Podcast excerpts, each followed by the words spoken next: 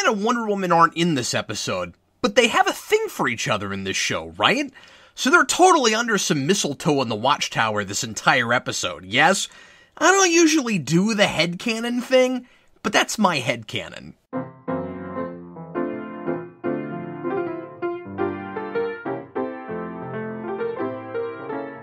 The following is an in-depth story analysis. If you haven't seen this episode, you might want to before watching this review. I have rarely reviewed single episodes of television on Superhero Rewind, but when Simeon Scott asked if I do this instead of a movie, I decided to make an exception because it's Christmas. It's his favorite episode of this series. How could I say no to the man on Christmas? The real reason is because I didn't have any actual Christmas material to review for this twelve days of Rewind event, so it seemed like a great idea. Plus, it's an episode I'd never seen of a show I haven't talked about. I was really surprised by how much Paul Dini manages to get into one episode. Yeah, he's known for that all over the Bruce Timm shows, especially on Batman the Animated Series, but we're talking about an ensemble cast of five characters. Again, no Batman or Wonder Woman in this one. I'm sure they're having a great time in a fourth subplot that may or may not be appropriate for a children's cartoon, and he writes three separate subplots, all exploring the major aspects of the Christmas holiday through the unique perspectives of the Justice League.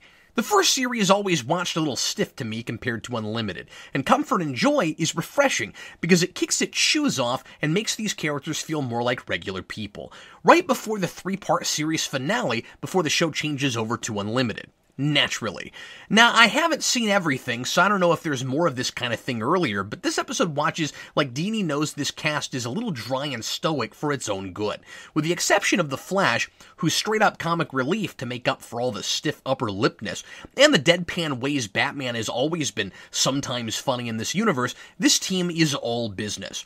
I don't know if Dini is intentionally responding to that criticism here, but regardless, it's a pretty good answer. We usually only see these people when they're at work. They're trying to set a good, heroic example, and their relationships with their colleagues are mostly all about the work. So as soon as they go on vacation, they let their hair down, or they're encouraged to come out of their shells reluctantly, like Martian Manhunter.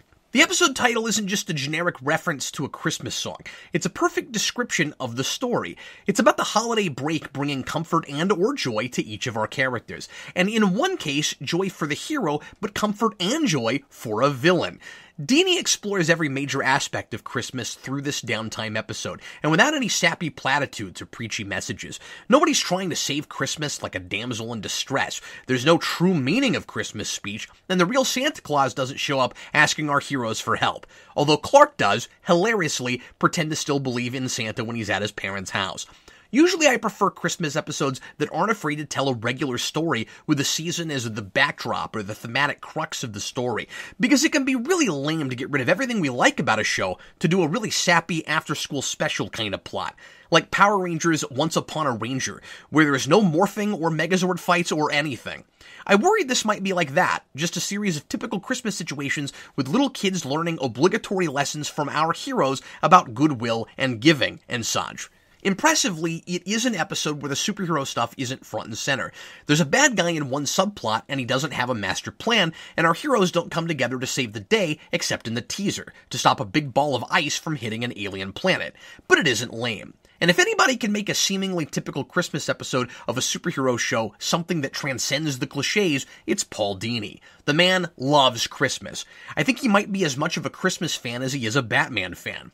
He wrote Christmas with the Joker, and he co-wrote Holiday Nights in the New Batman Adventures, which includes a short loosely based on his comic book Harley and Ivy story, and he created a Christmas-themed comic character, Jingle Bell, the spoiled teenage daughter of Santa Claus. Dini and his wife apparently throw epic Christmas parties every year. He likes Christmas like Garfield likes lasagna. Considering he's already done his bit with Batman and Christmas, it's smart that Dini leaves Batman entirely out of this episode. Batman has already had his bah humbug, then reluctantly come to sort of appreciate the spirit of the season episode when he sits down and watches It's a Wonderful Life at the end of Christmas with the Joker, although now that I'm thinking about it, I wonder if that movie hits too close to home for Batman. We're told he's just up in the Watchtower here, and his friends talk about him like he's still a total Scrooge. Maybe he's just keeping appearances, or maybe It's a Wonderful Life had the opposite effect on him Robin was hoping it would. After all, we expect he's better for watching it, but we don't actually see his reaction to it in that episode, and we're not told what Wonder Woman is doing. putting aside my headcanon, I'm assuming Dini left her out because he'd have one too many stoic characters from non-Western societies that would need to either learn to appreciate Christmas or introduce their own customs to their friends, and we do both of those with other characters. It would also give Dini two women from warrior cultures, and that's maybe too much redundancy. This episode tells three pretty heartwarming stories that don't verge too far into sappy territory, and it's really thoughtful about the scenarios. They all come naturally from the personalities of the characters Dini is working with, so it's all about how different these people are and their diversity of culture and experiences. You've got a couple humans, two aliens who didn't grow up on Earth, and one alien who did. So we see how the people raised on Earth each celebrate Christmas in their own unique way, and we introduce the holiday to those who don't, and each of them gets something different out of that experience.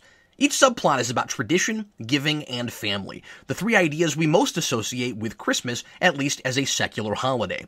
These stories are all intercut between each other, rather than presented as separate vignettes from start to finish. And each story includes a major element usually present in D C A U episodes: internal conflict, or soul-searching, a supervillain, and big action set pieces.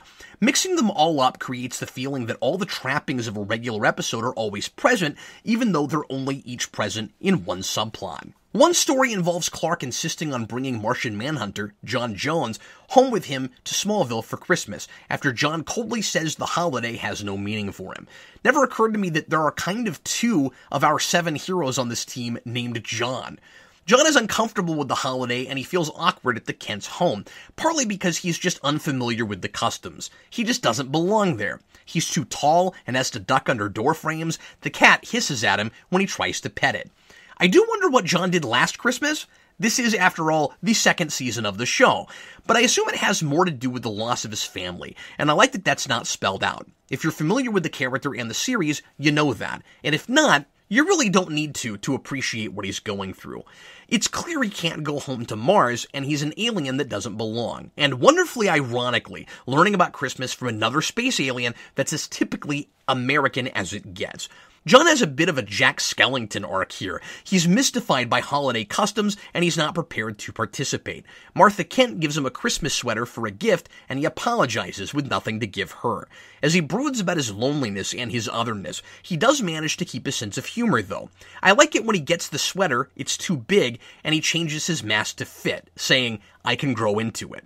He's sympathetic throughout, and never seems pathetic. He's sad until he starts exploring the town in human form, again like Jack Skellington, except he doesn't break out into song. "What's this?" and discovers both his comfort and his joy, first in playing Santa Claus for a little girl who doesn't think Santa will come to take her milk and cookies, and then in being entranced by church music. I appreciate that while nobody comes right out and talks about Jesus Christ or anything, Dini also doesn't shy away from the religious aspect of the holiday that's important to a lot of people.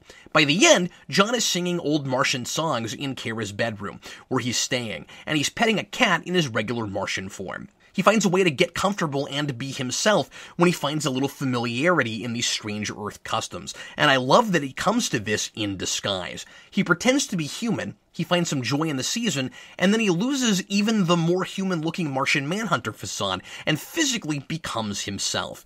And now the cat will sit with him, because it's not turned off by the tension it felt in him earlier. And like a lot of the best episodes of these shows, that's all conveyed visually. None of it's talked about, except Martha Kent calling Martian Manhunter singing the Christmas gift he forgot to bring. Throughout the episode, John sees a side of Superman he didn't know about, even though it's not unfamiliar to an audience that's watched much of his series, and that relaxed, down-to-earth Clark sets the example for John, showing him that coming home is all about taking your shoes off and being the real person you are, that work in society often denies you. Clark doesn't constantly try to explain Christmas to John. He doesn't tell him what to do. He just does what Superman does best. He leads by example.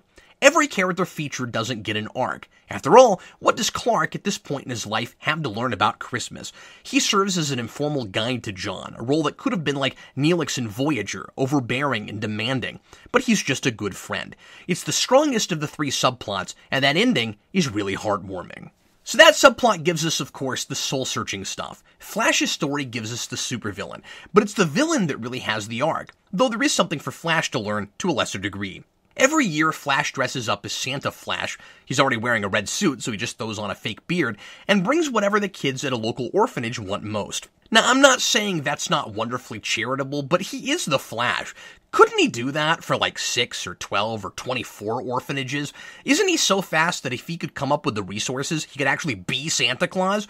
I'm sure there are kids in this universe that use that as a plausible explanation for Santa Claus. How does he get to all those houses so fast? Well, he's got the speed for us. Flash talks to the kids, and they want the big fattish toy of the year that is, of course, sold out everywhere, D J Ducky, who raps and makes fart noises. It's only slightly less annoying than Tickle Me Elmo, which hadn't been out too long before this. It's obnoxious, but Flash isn't going to criticize. These kids are orphans.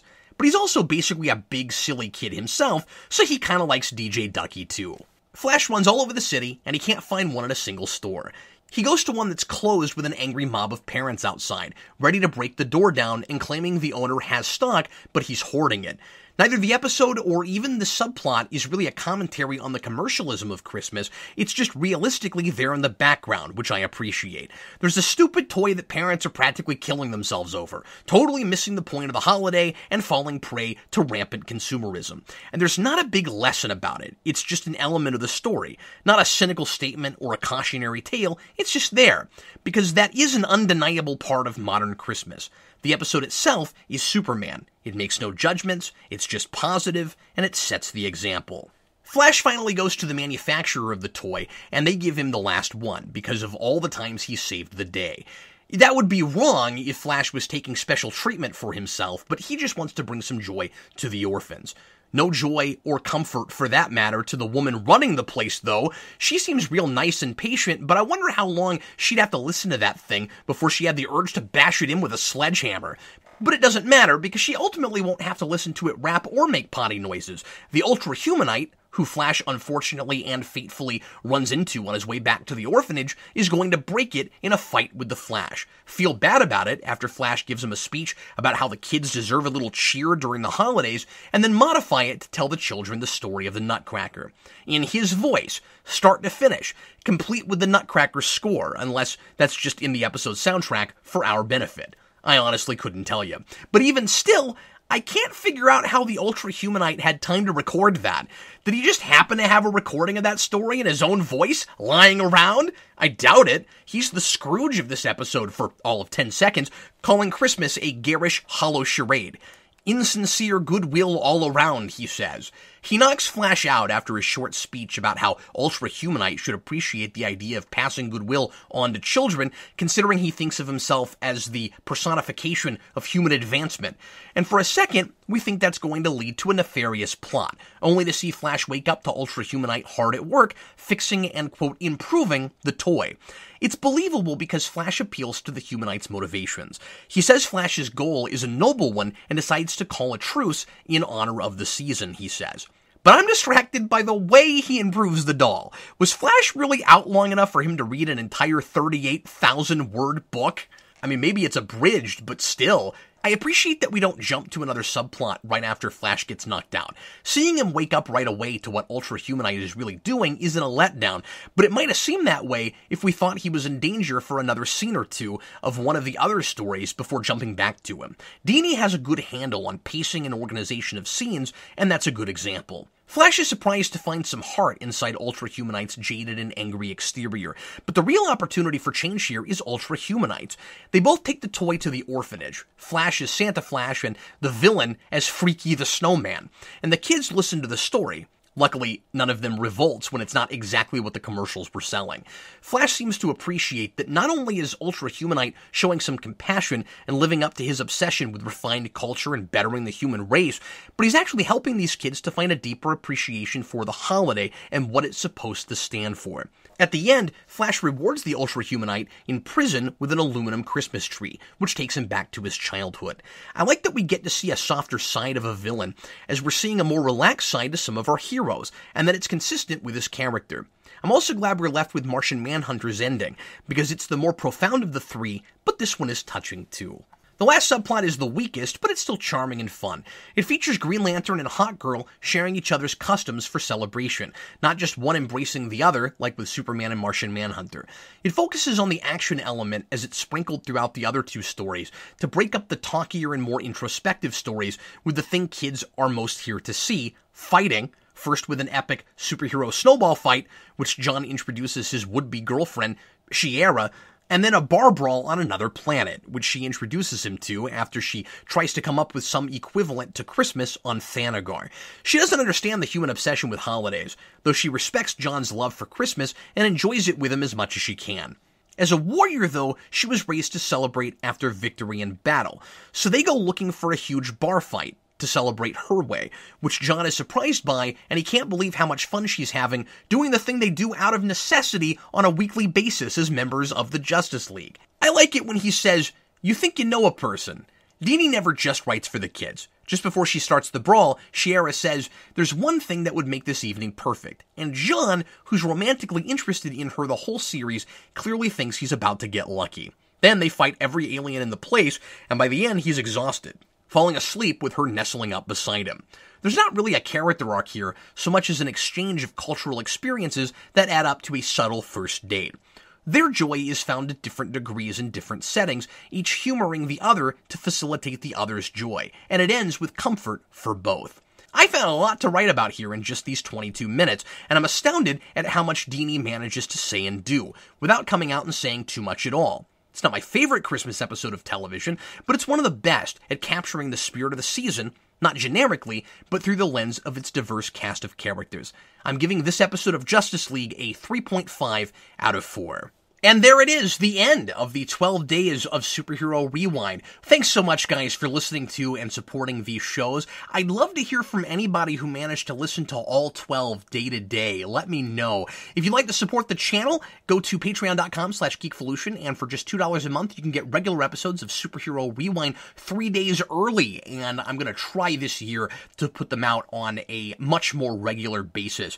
Also, at the two dollar tier, you'll have access to Geekvolution After Dark, our twice-monthly monthly uncensored talk show, and at the ten dollar tier, you can become a Patreon producer, and I'd like to say thanks so much to all of our producers right now, including David Harpstrite, Dylan Musciello, Nick Manna, Eamon Singleton, Cletus Winslow, Remy LeBlanc, Derek Jacob, The Day Ghost, Michael Gulick, Magpie's Nest Productions, Kareem Roberts, Lot ten Underground, Michael, Mark, Micheletti, Carl Maxey, Dimitri J., John Johnson, Jacob Schneider, Nathan Hanford, Aram Zangana, Joey Crouch, Sartaj Govind Singh, Ethan, Gui D, Caleb, Malik Myers, Lone Wolf Jedi of Gotham, Chewbacca's Lover, David Crabtree, Simeon Scott, Justin Hayes, Marie Flowers, Clark Whitfield, Ian McKee, and Jeffrey Patrone. Happy holidays, everyone. Merry Christmas. Stay safe over the break. I hope everyone gets wonderful things for the holiday and that you spend some great quality time with your family. I'll see everybody again very shortly with more content here on the channel. I'm Captain Logan, and once again, Merry Christmas.